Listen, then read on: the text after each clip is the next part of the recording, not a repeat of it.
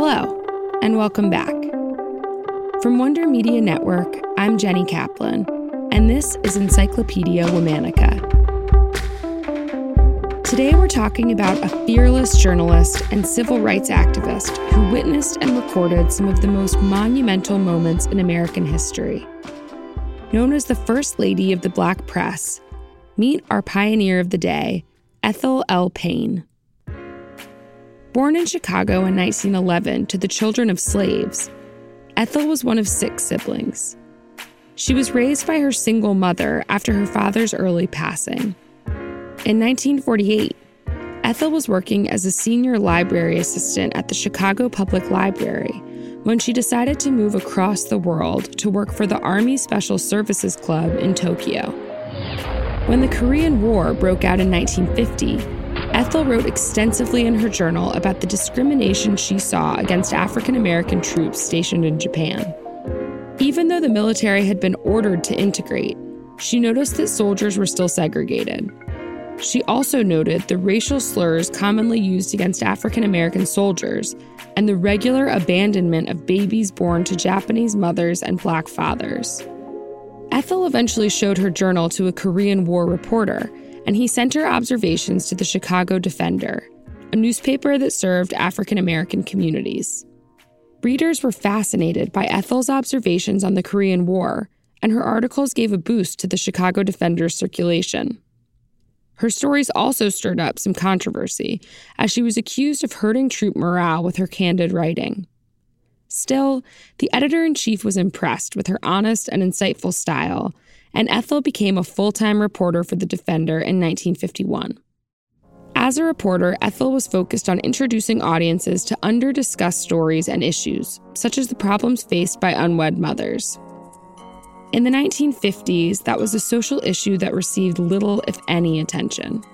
In 1952, Ethel moved to Washington, D.C. to cover the McCarthy trials. The Attorney General, as I recall, he belonged to it long after it had been exposed. And also began her coverage of the nascent civil rights movement.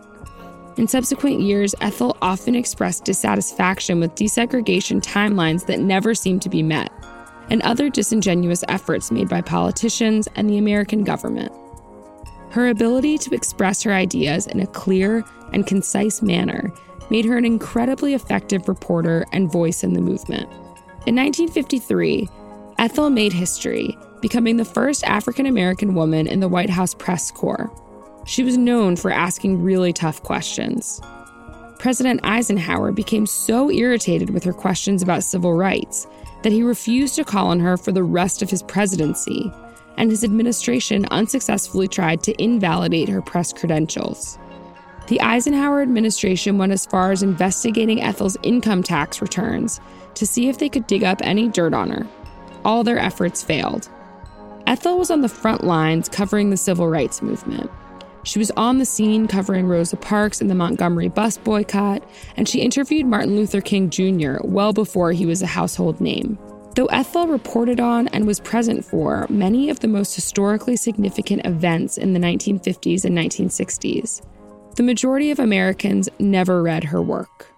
Ethel later traveled overseas to report on international affairs, including covering the Vietnam War. In 1970, she became the first African American woman to work as a radio and television commentator for a national network. She then worked for CBS from 1972 to 1982. Ethel passed away from a heart attack in 1991. Though she tore down barriers and covered many of the most important events in the 20th century, her legacy is not well known. According to the Washington Post, journalist Raymond H. Boone once noted, quote, had Ethel Payne not been black, she certainly would have been one of the most recognized journalists in American society. Tune in tomorrow for the story of another incredible pioneer, the original Hollywood icon, Mary Pickford.